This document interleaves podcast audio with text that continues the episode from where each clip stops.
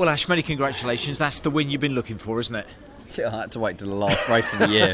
Or the penultimate race of the year, but last weekend. Yeah, like I said, I just said to Louise on ITV that when those conditions are like they are, and we got the wet tyre on, the car's phenomenal. As soon as you put the slicks on, that's when we struggled, like you saw in race one. So, yeah, finally some luck. It's all fallen into place, that one. So, hopefully it rains again for the last one. Yeah, that's what we spoke about, I think, yesterday. It could have been even on Friday. The car in the right conditions really worked, doesn't it? But there have been far too many times, unfortunately, this season where those conditions haven't suited the car or yourself. Yeah, exactly. And we just seem to have drawn a lot of bad luck this year, and always found ourselves either on the right tyre at the wrong time, or just on the wrong tyre completely. And unfortunately, just the story of rear-wheel drive, it makes it very, very hard when you're on the wrong end of the stick. So, yeah, it's nice to be on the right end, and the boys at Adrian Flux who were racing deserve that.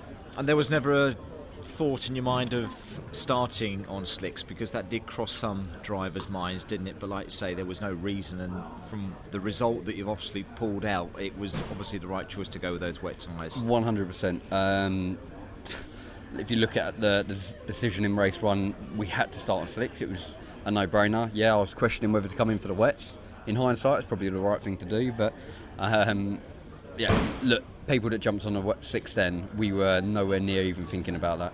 I said from the boys, don't even bring them over the pit wall. Yeah. We'll leave them in the garage. We're going to go with that. You can enjoy this final race, can't you? We've still got the reverse grid to go, but you can enjoy this last race, can't you, this season? Yeah, 100%. And like I said, it's going to be fun trying to come through, but if the heavens open, nothing's stopping us. Watch out, Ash Sutton. Excellent stuff. Well done, Ash. Cheers. Super stuff.